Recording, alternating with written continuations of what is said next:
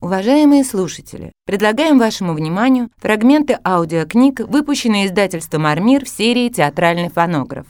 Жор Санд. Сборник «Бабушкины сказки». Зефир, что с тобой? Ты еле долетел.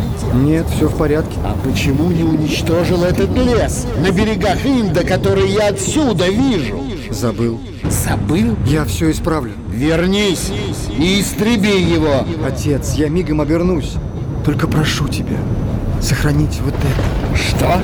Что это? Я цветок. Я роза. Сохранить? Больно! Ты хочешь что-нибудь сохранить? В пропасть! В бездну! А, я падаю, я влетаю! Отец. Отец! О, жалкое дитя! Ты более не сын мне! Зачем так? Что? Лишают тебя крылья! За что? Иди на землю и соединись с тем гибельным жизни духом, который так храбрится. Ты здесь ничто. На!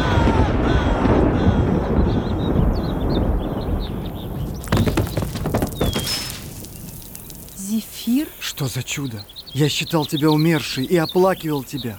Или у тебя есть дар возрождаться после смерти? Да, как у всех живых существ. Бутоны, видишь?